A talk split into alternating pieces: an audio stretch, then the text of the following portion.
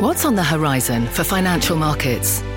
At PGIM, it's a question that over 1,400 investment professionals relentlessly research in pursuit of your long-term goals. Specialized across asset classes, but united in collaboration, our teams provide global and local expertise. Our investments shape tomorrow, today. Pursue your tomorrow with PGIM, a leading global asset manager. You're listening to The Exchange. Here's today's show. And we have a big sell-off in stocks as inflation remains red hot. Welcome to The Exchange, everybody. I am Brian Sullivan. You got a Dow that is down nearly 900 points, but big tech really tanking as the Nasdaq down almost 4% right now. A 481-point down move for the Nasdaq, one of the biggest we have seen in months. And here's why. Inflation showing no signs of slowing down. In fact, many of the prices that you pay continue to rise, from housing to hotels to food. Costs are going up for American families. The CPI still at more than 8% year over year. All through the hour, we're going to take a look at how inflation is hitting every area of the economy, what it means for the Fed, and more importantly, what you should be doing with your money and investments right now. We're going to get to all that, but we got to get to the big story, and that is the big move in stocks. Dom Chu has the numbers for you now. Dom. Underperforming a lot of different parts of the market. That global equity kind of gauge is really getting hit hard. I will focus on the NASDAQ composite specifically because right now at 11,775, we're near the lows of the session. Just to give you some idea, we're down 490 points for the composite. At the lows, we were down roughly 510 points. At the highs of the session, we were down roughly 309. So it's been a down day predominantly so far, tilting towards the low end. The S&P 500 now below that 4,000 mark. You can see there 126 points to the downside, down 3%. The Dow Industrials down nearly 900 points, 2.75% declines there. There are a lot of different narratives about why the market is selling off. Valuations are a problem right now, but also is the Fed response to inflation. Will they raise interest rates to a point that really not just taps the brakes on the economy, but maybe slams on them a little bit? And for that reason, many of the commodities out there are taking a hit.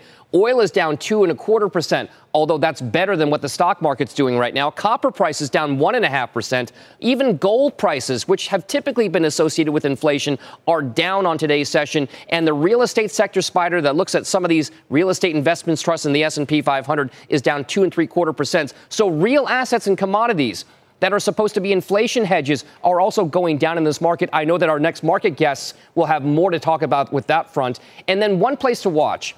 The mega cap trade, the stocks that arguably mathematically have the most influence on many of these major indices, the Alphabet shares, Meta Platform shares, and NVIDIA shares, three to focus on right now, because over the course of the last couple of days, we've seen moves now down towards their lows of the year. And the reason why it's important is because these mega cap names do carry a lot of weight. And by the way, there are just a handful of stocks, including these three, Brian, in the mega cap world that are now within 5% of their yearly lows. And that carries a lot of weight. And by the way, if you're curious what the other names are, just go over to my Twitter feed at The Domino. The rest of them are posted up there for you to see. Some very important names, Brian. I'll send things back over to you. Every one of those stocks is one of the top five holdings in probably 200 majorly owned ETFs, Dom.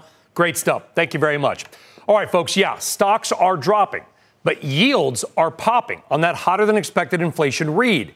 The two-year yield, we don't talk about it enough, hitting its highest level since back in November of 2007. Rick Santelli at the CME with more. I mean, yields gone wild, Rick. Yes, yields gone wild primarily because inflation is still wild. It was a pretty easy job to connect the dots this morning.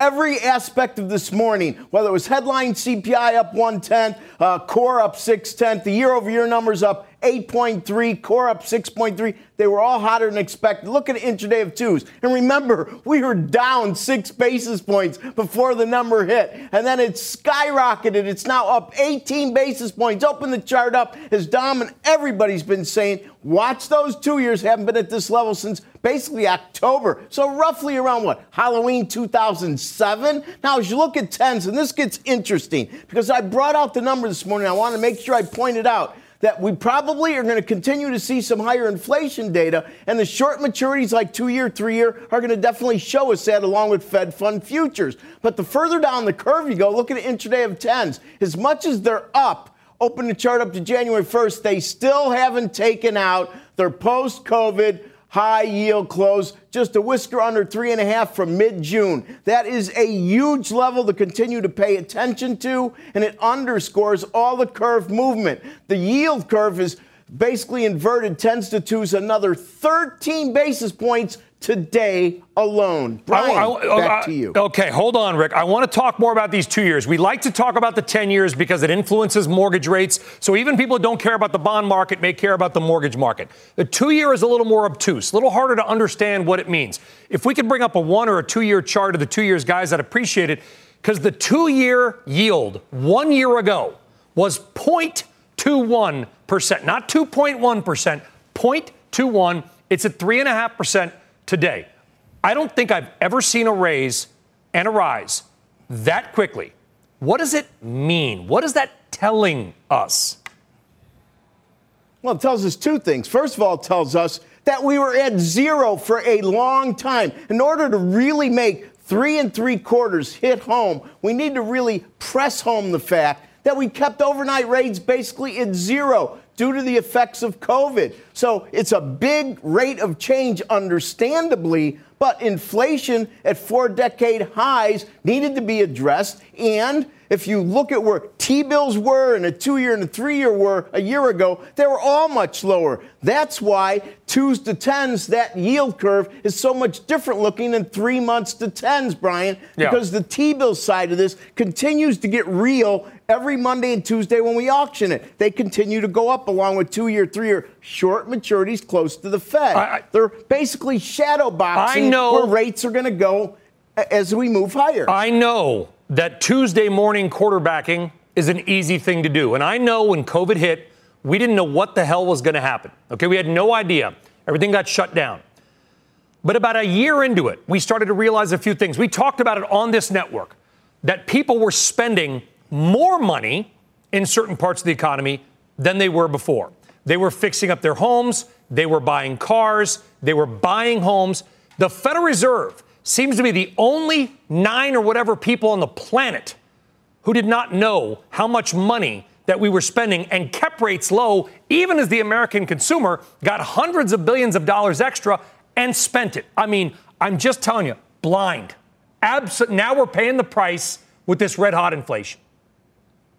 And not only are we paying the price, Brian, but the entire globe is paying a price, and not for necessarily the same reasons. The United States spent way more than other countries and economies to try to combat COVID. But the other economies, especially Europe, Germany in particular, the UK, they have had energy policy that blew up in their face on February 25th when the Ukraine was invaded by Putin. So everybody seems to be in this inflation mode, maybe for different reasons. But at the end of the day, what you're describing is not only tough with respect to all those trying to make enough money to overtake the hump of inflation and all the costs in daily lives, but there are places, especially in Europe and in the U.S., you're our energy guy. We're going to continue to see higher prices as everybody prepares for the winter. And believe me, Putin is not going to do the globe any favors. His whole strategy is to make life difficult and weaponized energy. Well, he has already, and someone needs to fix that. That's a different issue. Rick, we got to go. I got to tell you, when we did our election road trip in October 2020, and Dave Grogan, my producer and photographer, we drove across the Midwest and back. Every restaurant was packed. The hotel was crowded. I'm thinking, my God, not everybody's living like we're living on the East Coast. It was shocking. And you realize then that people were spending money even during COVID. Absolutely. A lot of the country kept going as normal. I was part of that. Not saying it's right. Yeah. But I'm just saying. I was part of that. The Midwest. The Federal Reserve stuck in the Beltway. Way different than the far West Coast and the East Coast. That's it. The middle of the country kept going. All right, Rick, thank you very much. All right, so inflation's still running hot, dashing hopes the Federal Reserve will start easing on rate hikes. Sectors that were expected to cool in August did not. Take a look at the numbers. Housing costs soaring, up nearly 1%. Food also up big. Right now, it's $100 a bag at the grocery store. Let's be honest. And despite years or even decades of promises from Washington, both parties, by the way, to bring down health care costs, They just continue to go up. Now, thankfully, wages also continue to rise. The median household income in America, now over $70,000. You can absorb some of this with your pay. But where does it all play out? Joining us now is Michael Schumacher. He is head of macro strategy at Wells Fargo Securities. Mike, no doubt you heard that fiery discussion with Rick, and I'm not knocking the Fed in 2020. We had no idea what was going to happen for about a year. But after about a year, we started to realize that certain things were happening in certain states. Not a health judgment there, but it's the reality of what was on the ground. How late, or maybe not at all, was the Federal Reserve's policy response? How responsible are they for what we're seeing right now? Yeah, the Fed was pretty late to the party, Brian. I think you can look at the Fed's policies starting, call it middle part of last year, maybe out to September, latest case. And the Fed should have been cutting back. At a minimum, it should have stopped increasing its portfolio size, and it didn't. That sounds kind of arcane. Probably should have increased the Fed funds rate a good 3 to 6 months earlier than it did, but it's pretty far behind at this point, and it's going to play catch-up pretty aggressively, we think, over the next 3 to 6 months. Yeah, and the market reacting so strongly to what is going to be potentially a 0.75% or even 1% increase at the September meeting next week. Why is this additional 25 basis points, whatever it may ultimately be, Michael, why is that sending the Dow down 900? Yeah, it's kind of funny, Brian. We think about it and talk about it and say 75 is sort of a given. Well, think about that for a second. 75 basis point hike people are taking for granted. This is incredible. A few months ago, it would have been completely off the radar screen. Now it's almost commonplace. So it's this notion the Fed doesn't really know how much it needs to do. I think that's what spooks the market. So is it so much about 25 basis points extra 8 days from now? Not really. It's more about, what do we expect 6 months out, 9 months out, a year out? Is it 4.30, which is what the market price is today for the terminal rate? Is it something like 5%? We're just not all that sure. And more importantly, the Fed doesn't seem all that sure. I think that's what's scaring people. Yeah. And you wonder, does it also stretch out? And it's going to sound ridiculous today, Michael, you forgive me. Rate cuts. At some point, we're going to be talking about rate cuts because the economy will slow down. The Federal Reserve has told us they've got to basically crash or at least slow the economy to get inflation down. It's the only way they can do it. Does this also then push out this concept of when the Fed might start to re-ease? And I know how silly that may sound right now. It does sound a little bit strange, Brian, but it's sort of interesting when you consider the market pricing. There actually is some easing priced toward the latter half of next year. Now, my colleagues and I at Wells think this is, frankly, a bit crazy. But when you look at the Fed, you'd say, if the Fed does push too far and the economy completely craters, could it possibly cut late next year? Maybe, but a lot of things would have to line up. I think the market's gotten ahead of itself. I think it's a case of wishful thinking really dominating the factors on the ground. And the market will push back that rate cut toward at least the last part of next year, maybe to 2024. You know what, Michael, I appreciate it. And strange but interesting, I have been called those exact three words. So I certainly appreciate it. Michael Schumacher, thank you very much. Thanks, Brian. All right, we've got some breaking news right now out of the Twitter shareholder meeting. Also got some court case stuff going on. Julia Boorstin has more. Julia. Well, Twitter shareholders have voted in favor of Elon Musk's $44 billion deal to acquire the company. This just happened at a special shareholder meeting. It was very brief. They announced the results. That was it. There were no questions. And if you want to know why they approved it, it's if you just take a look at the stock now. It's $41.78. That's, of course, much less than the $54.20 that Elon Musk said he would pay to buy the company. Of course, whether or not he does indeed buy the company, Brian, depends on what happens at the trial between Elon Musk and Twitter, which is set to start on October 17th. And, of course, Brian, I would be remiss if I didn't mention that the Twitter whistleblower just testified before the Senate committee this morning. And I would note that one reason why Twitter shares are probably up, Brian, is because he didn't say anything about bots, which is central to Elon Musk's defense of why he shouldn't have to buy the company. All right, good stuff. Heard a lot of it in Tech Check as well. Excellent. As always, Julia Boorstin, thank you. We got to go back to Rick Santelli because we got 30-year bonds are up for auction. Let's get the grade from Rick. Rick. Yes, Brian, the demand was very strong. Unlike yesterday's super weak 10-year, this one gets an A for Apple. The yield, Well, it was 3.511. That was $18 billion 30-year bonds, Brian. And what's really interesting here is, as you look at that chart, there was such aggressive buying. Yields are falling to the tune of 3.49%. We settled yesterday at 3.51. So right now, 30 years and even 20 years are down in yield, up in price on the session. And when you consider CPI, that's really a big event. And it really speaks to the topic, what we were discussing, the yield curve, and how different long maturities are behaving than short maturities, more aligned with the Fed. Back to you. All right, Rick, thank you very much. Well, if today is any indication, investors seem to think that higher inflation and higher rates will put a big dent in the markets. It's happening today, but is that really the case, or is this just one of these one-day knee-jerk overreactions? Let's bring in Sarah Malik. She is Nuveen's CIO and head of the firm's Global Investment Committee. I mean, we were in a four-day win streak. Sarah, coming into yesterday, suddenly the Dow is down 900 points, all on this CPI number, which really wasn't far off of what Wall Street expected. Color me a little bit perplexed. Well, I think the markets are down to today for three reasons, and that's worries over recession, valuation, and Q3 earnings. So first of all, with the Fed tightening even more than expected, perhaps 100 basis points coming up, what does that mean for the future depth of a recession, which we do think will hit?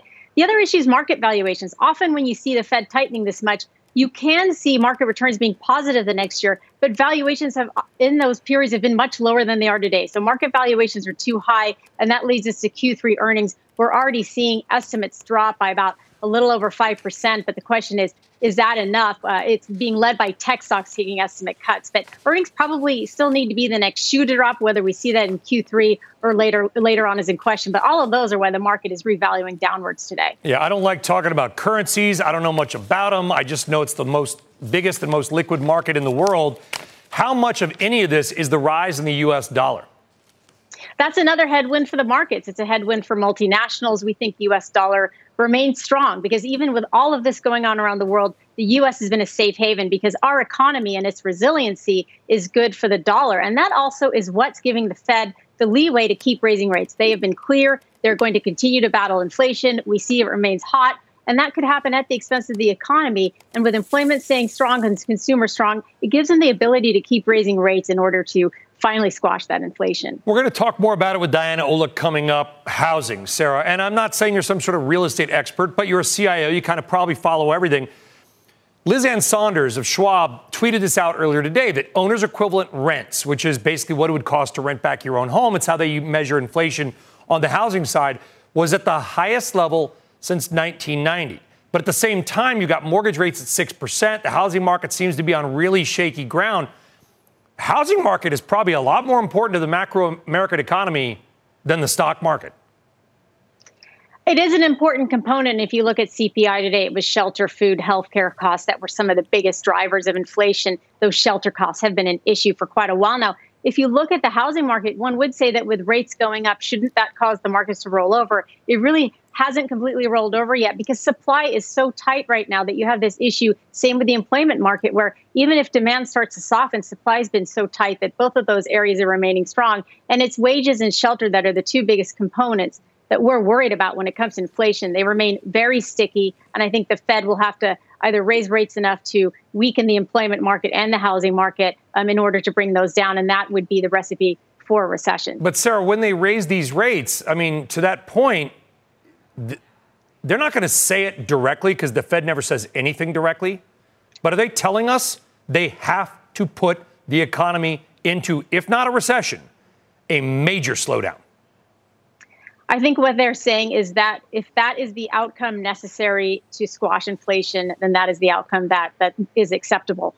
I think that given where inflation is, they are trying to lower it by decreasing demand, by increasing interest rates, and you will eventually see that in areas such as employment, housing, and with earnings being at risk. So I think that is basically what they're saying.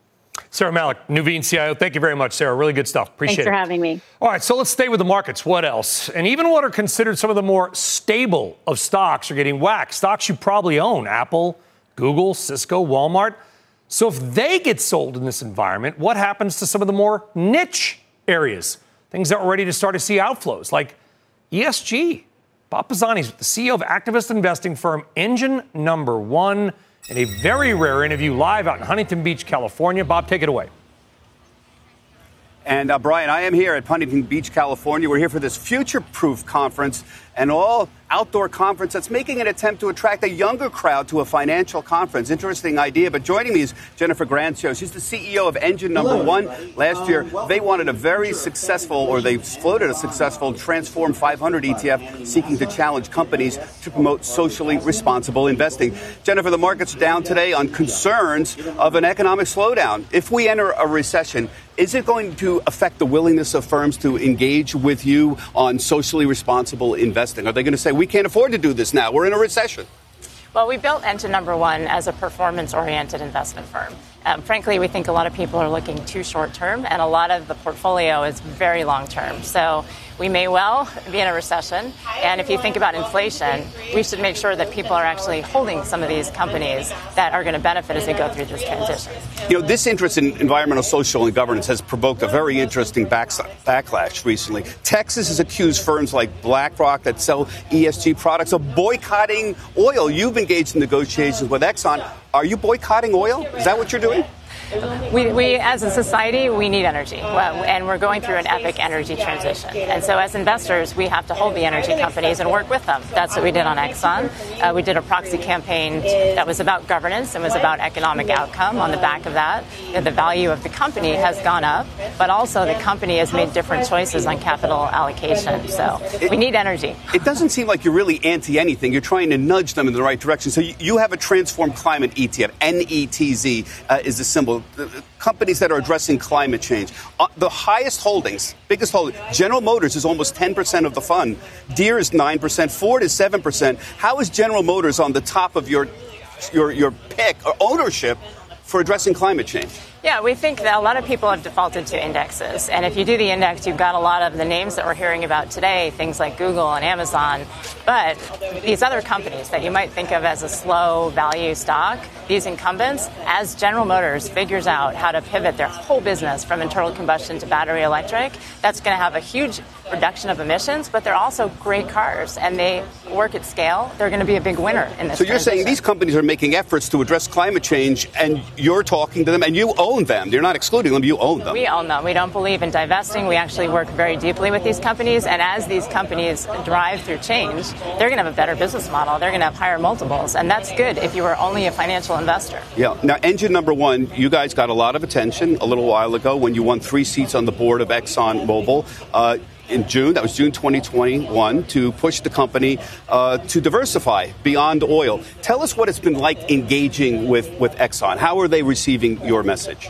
Yeah, Exxon has made a lot of progress from a governance perspective with the new individuals on the board. So the individuals that are on the board, and we voted for them, we led this campaign, but a lot of other investors came with us, have driven real discipline on the capital allocation side, managing projects to be successful in energy transition, and reducing the number of products that are long-dated, fossil, and may not be rewarded. And Exxon's also making very good progress on green business. And you have an ETF to do this, the Transform 500 ETF. The symbol's VOTE, V-O-T-E. You take a stake in companies. You try to get them to consider socially responsible investing through proxy voting.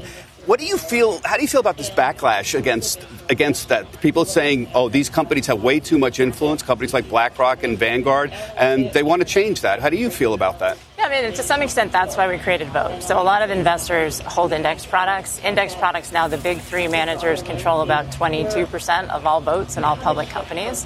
And so maybe that's too big. And VOTE's an option with radical transparency. So we work with all these companies, and we tell you how we voted.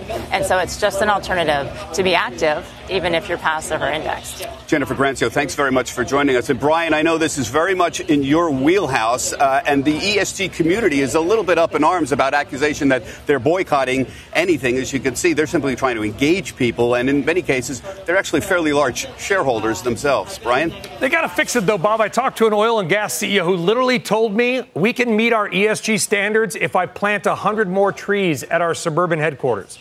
That was... I mean, that's... Maybe... That's a pretty low standard there, Brian. And do nothing else. I mean, I don't know how serious he was being, but he seemed serious. Bob Pisani, great stuff. Important interview, Bob. Thank you very much. Okay. And cool glasses, by the way. All right, on deck, the impact on your back deck. housing. As rates rise, housing getting hit. Diana Olick is here with more now. High mortgage rates may go. Plus, what today's inflation number is telling you about the state of the American economy. That is next. And as we head to break, take a look at the one stock in the NASDAQ 100 that's in the green. 99 down, one up. And that's NetEase, N-T-E-S. If you own that stock, take the family to Sizzler tonight because you're winning. We're back after this. The market doesn't joke around, so why would you? Get serious. Choose Tasty Trade. Tasty Trade gives you the tools you need to make smarter moves. Dig into data with advanced charting, track profit accurately with order chain trackers, see risk clearly with curve analysis, and trade with low capped commissions, stocks, options, futures, and more, all on one platform. No wonder serious traders choose Tasty Trade. Join the club, genius. Tasty Trading is a registered broker-dealer and member of FINRA and SIPC. At the UPS Store, we know things can get busy this upcoming holiday. You can count on us to be open and ready to help with any packing and shipping or anything else you might need. Is there anything you can't do? Actually, I don't have a good singing voice. The UPS... Nope. But our certified packing experts can pack and ship just about anything. At least that's good. The UPS Store. Be unstoppable. Most locations are independently owned. Product, services, pricing, and hours of operation may vary. See Center for details. Come in today to get your holiday goodies there on time. All right, welcome back to The Exchange, everybody. Hope you're having a good Tuesday, despite the fact that technology is getting rocked as inflation shocks investors. And fears of even higher interest rates are hitting your investments. The NASDAQ is down just under 4%. But hey, you want to buy low, right? So what are the best tech names to own now? Let's bring in Barton Crockett, senior analyst, managing director at Rosenblatt Securities for his top ideas. There is, you like a few names, but there's one, Barton, that stands out above the rest, and that is Alphabet / Google. Right. Why? And are they a somewhat recession-proof business? It's not recession-proof, but when I think about tech, I think about long-term investing beyond the cycle. And what I see with Alphabet is a company where you have high confidence that the growth story is going to continue, high confidence that we're not going to get head-faked by all of the pandemic things that are whipsawing, I think, so much of tech right now. So search, there'll be a leader in search for as long as I'm alive. We know YouTube is going to be a leader in video, user-generated video, short-form video. They're very well positioned to be a player there. Cloud, they're a contender. Everyone should have confidence that they'll be a player long-term. And they've got a great equity portfolio for exposure to other things like self-driving auto and Waymo. So with this company trading at a reasonable multiple of sub-20 PE, it's a stock that you have to look at when you get these opportunities if you're thinking long-term at all. But you wonder if there is an economy that slows down, a consumer-led recession, whatever it may be, whatever you want to call it, Barton, I got to imagine that's going to hit the ad market. It's going to hit the AdWords market. And for all the cool stuff that Google does, that's kind of their everything. Well, to be clear, that's everything if all you're thinking about is the next couple of months. When I look at the way I think about managing my ratings is I try and look at a company over a longer period of time. And I think you'll have better success as an investor if you do that. And so you look at these opportunities as an opportunity to pick up a company that's very well exposed over a longer period of time beyond the cycle. And we may already be at a point where investors will be very quickly willing to look beyond this recession risk because stocks have pulled back meaningfully. Not terribly inconsistent with what we've seen in past recessions. So it may already be in the equity. And if you're willing to look long-term, you don't have to worry about that too much at this point. Just buy a good company. Yeah, if you had, we'll call it the AAA trade. I'm just making this up now. You got Amazon, Apple, and Alphabet. Of those three, Alphabet would be your clear preference, it sounds like, but you're not knocking on Apple either, are you? Well, I'm not recommending Apple. I have a neutral rating on Apple, which is kind of like tugging on Superman's cape. It's a wonderful company. But if you look at the pandemic risk, that was in evidence in the June quarter. I mean, most of their hardware other than iPhone was down, partly supply chain, partly, some pandemic pull forward, partly maybe some macro sensitivity. And I think the risk is that maybe we start to see that as we go forward in the iPhone. The introductions, the 14, the new watches were great. But there's a lot of, things that were pulled forward from the pandemic and a lot of pressure that's coming to consumers in buying these type of high-priced devices if there's any signs of weakness there, you're kind of wobbling. And if that one leg comes undone, that stock's kind of, I think, you know, face some pressure, and it's more expensive than Alphabet. You know, with Amazon, you've got a great company, but a retail story that drives the bulk of their revenues that is resetting to normal growth patterns, not substantially outgrowing the rest of retail. And that's a, I think, a mental reset for people thinking about the equity. You've got a high multiple, which if there's any slowdown in cloud, you know, there's risk that that multiple resets. And they're plowing a bunch of money into some new costs around media. So they're going into Thursday Night Football. They're they've just done The Lord of the Rings. They could potentially do the Sunday NFL ticket into an ad slowdown, which could create some margin kind of volatility. You know, so again, a great company, but for my money, I'd rather buy the good multiple, great story at Alphabet today. Okay. Apple, by the way, losing $75 billion in market cap today. Barton Crockett of Rosenblatt, thank you very much. All right, now let's go to Tyler Matheson for a CNBC News update. Tyler. Brian, thank you very much. The National Basketball Association has suspended Phoenix Suns and Mercury owner Robert Sarver for 1 year and fined him $10 million. This after an investigation found he engaged in, quote, workplace misconduct. The investigation was started a year ago in response to allegations that Sarver had a history of racist and misogynistic incidents. A key indicator of how many Americans live in poverty has fallen now to a record low. The supplemental poverty rate dropped below 8% last year. The supplemental rate takes into account government aid such as food assistance and stimulus checks. Meanwhile, the official U.S. poverty rate little changed last year at 11.6% overall. Pope Francis has started his three-day trip to Kazakhstan. At an event with the Kazakh president, the Pope called for an end to Russia's, quote, senseless and tragic war in Ukraine. On the news with Shep Smith tonight, how Washington, D.C. is seeking to deal with a surge of migrants, many bussed there by the state of Texas. That's tonight at 7 o'clock Eastern Time. Brian, back to you. All right, Tyler, thank you very much. All right, up next, every single home building stock is down today. Whether today's inflation data means more pain ahead for housing and what the jump in interest rates may mean for your next mortgage, especially if you are still in the market to buy a house. Diana Olick is up with that. We are back in two with the Dow Jones Industrial Average down over 3%. We're back right after this. At the UPS Store, we know things can get busy this upcoming holiday. You can count on us to be open and ready to help with any packing and shipping or anything else you might need. Is there anything you can't do? Actually, I don't have a good singing voice. The UPS... Nope. But our certified packing experts can pack and ship just about anything. At least that's good. The UPS Store. Be unstoppable. Most locations are independently owned. Product, services, pricing, and hours of operation may vary. See Center for details. Come in today to get your holiday goodies there on time. All right, welcome back to The Exchange. As the old adage goes, it's the economy.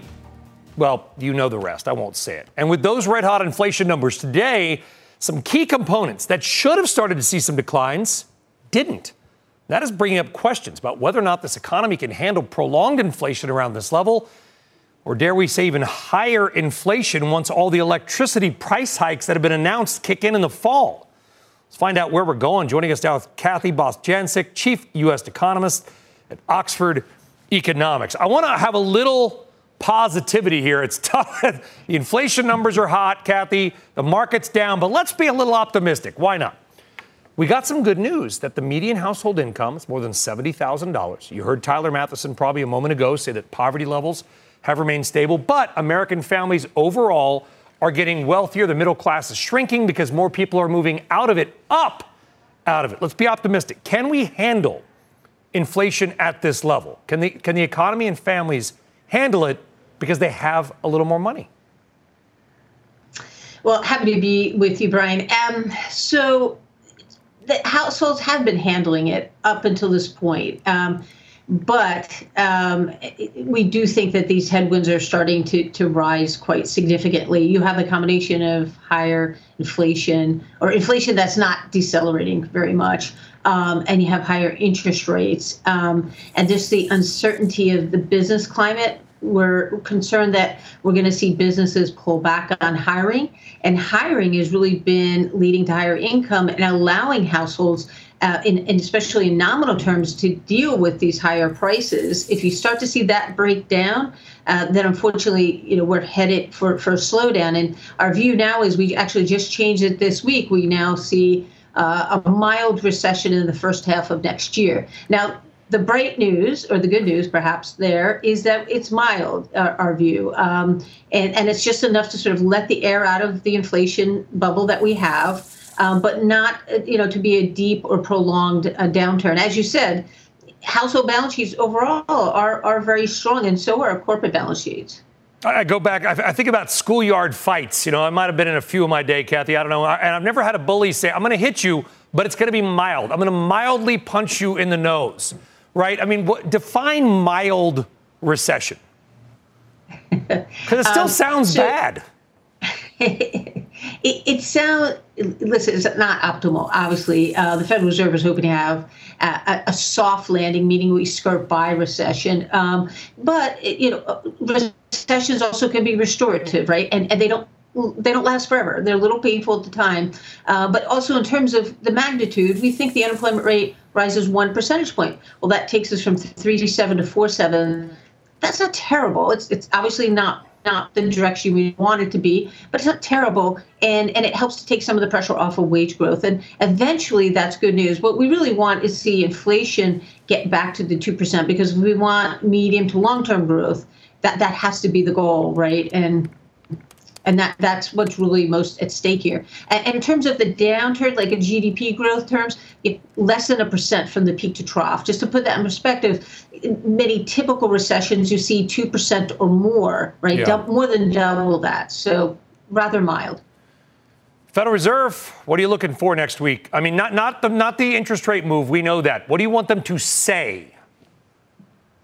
Yeah, that's what's most important. And I think on the back of these data, the inflation data, and also the labor market still being strong, I think they're going to have to raise the possibility of going another 75 basis points in November. And it may be that they're going to start to talk about interest rates being, over 4% instead of just getting to a 4% restrictive level, 4.25%, 4.5% perhaps, unless inflation really starts to grind lower, in the months ahead. All right, Kathy Bostjancic, Oxford Economics. Kathy, we had a little positivity at the top there. We needed that. We need that today, don't we? Yes, absolutely. We need that. We do need that. Why not? The sun will rise tomorrow unless it explodes, which I hope doesn't happen. But then we won't have to worry about energy. All right, still ahead. Intel, just a hair above its 52-week low. We're going to dig into the chip crunch, and the one stock, or stock one trader, says you should be picking up at these levels. But spoiler alert, it ain't Intel. The name ahead. Stick around. All right, welcome back. Let's talk about a market that is not only bigger to the American economy than the stock market, but arguably a lot more important to you and your family because it's where you live. And that, of course, is housing, because the home building stocks, they're getting whacked along with the rest of the market today. Mortgage rates are on the rise. We get some of the weekly and daily data out now, and Diana Olick, I know that mortgage rates don't move every minute to minute, right? They're not the currency markets, but man, they sure are moving quick for mortgages. Yeah, absolutely, Brian. And we did get the rate for today. The average rate on the 30-year fix just matched the 14-year high we hit on one day in June, because bond yields are jumping on that CPI number from this morning. So 6.28%, the current read on the 30-year fix. Take a look at where rates have gone over the summer. And then this month, the 30-year fix shot over 6% in June, very briefly, like it said. And that was what really turned the red-hot housing market on its heels. Then they pulled back through July and August. But after the Fed chairman's recent remarks saying he would continue to be aggressive on inflation, rates moved higher again, over 6% last week, just under it yesterday, now again hitting that 14-year high on hotter-than-expected inflation. And when rates go high, home builder stocks go low. Pretty clear in this chart of the home builder ETF ITB versus the 30-year fix. Stocks of some of the biggest names now down about 5%. Even Toll Brothers, which is a luxury builder and not usually quite as dependent on mortgage rates. Housing starts and new home sales have fallen sharply over the last few months on higher rates, even though supply is still very low and there is demand out there. And a note on that, supply was improving a little bit, but sellers are really pulling back now because of this higher mortgage rate effect. An owner who currently has a rate under 3% is not likely to want to trade up to 6% just to move to a different home unless they absolutely positively have to. Brian? And mobility has already been down, is it not? I mean, outside of COVID, people fled the cities because they wanted a yard for their kids, but overall mobility's been down for a couple decades. Yeah, overall. Right. And recently we haven't seen much. I mean, you talk to any real estate agent right now, they're not seeing buyers nor sellers. They're not seeing the lines outside those open houses anymore. No more competition. So it seems like everyone's kind of staying put. And can't overstate the mental impact of positive equity, right? I mean, if you feel housing rich, you feel wealthy. It's a big deal. Diana Olick, thank you very much. All right, still ahead. Stocks, as you could see, bottom of your screen, staging a major sell-off after that red-hot CPI print. Where to park your money if the risk-off trade is going to stick around for a while. We're back. Glad you're sticking around. All right, welcome back to The Exchange. Technology stocks getting rocked as inflation shocks investors and fears of even higher rates hurting your investments. The Nasdaq falling 4%, one of the biggest moves we've seen this year. Let's get right now over to Christina Partsonevelos, who is at the Nasdaq with some of the biggest movers there are today. Christina. Well, let's talk about the Fed having to get more aggressive with raising rates, and that is bad news for tech stocks, especially semiconductors, and that's what I'm going to focus on. The SMH and SOX ETFs are down, over 2% just in the last 3 months or so. Every constituent of the SMH down today roughly by 5%.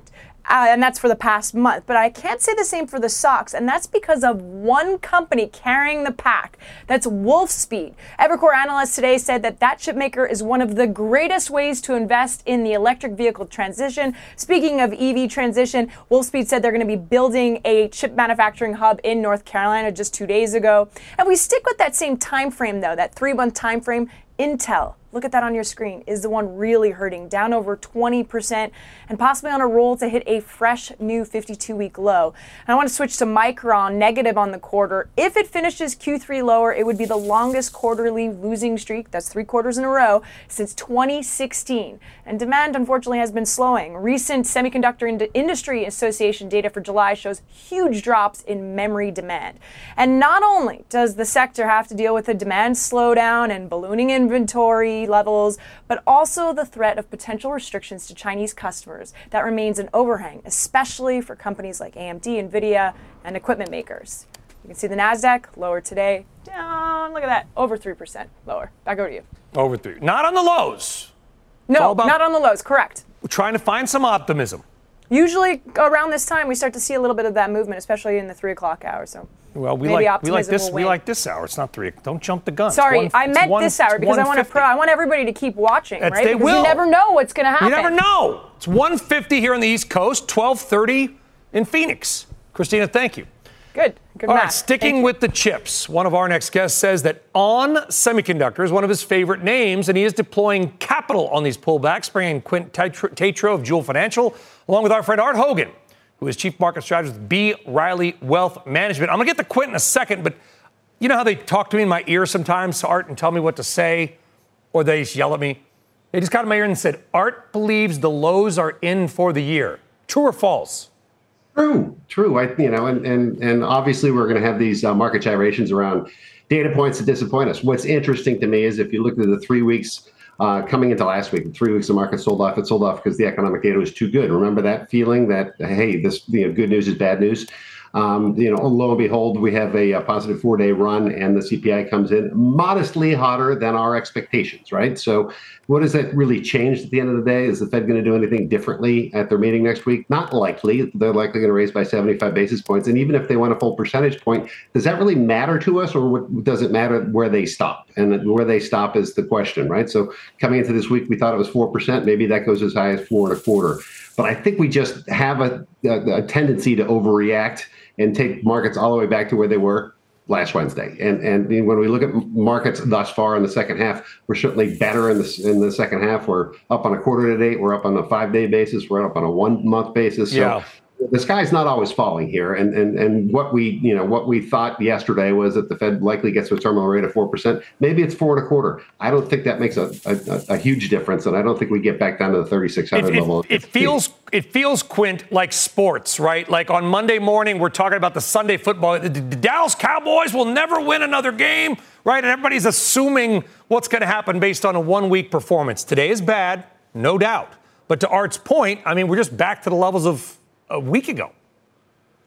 Yeah, you're right, Brian. I mean, Art brings up some good points. I think the difficulty is the volatility is nauseating. I mean, yes, it's a game. You're mentioning looking at a football game, but it's a game where, Dallas is projected to win by 42 and they lose by 50. I mean, it's all over the map, right? So these data points come in and they're just swinging us wildly, and it's incredibly nauseous. Well, and that's bad. I mean, is that good? It's good for hedge funds probably and trading desk, Quint, but for the average investor, for the CNBC viewer, it is not. It's nauseating and it's annoying, and it may drive people out of the markets. I can't deal with it.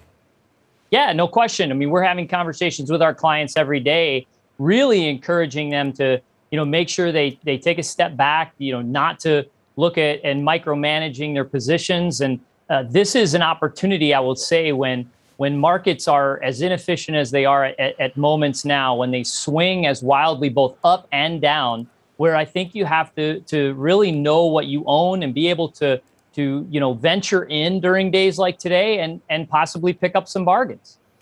Yeah, I mean, obviously, Art, you'd agree with that. If you think the lows are in, so where do we go then? Where are bargains? If I knew where the bargains were, I'd be in that aisle.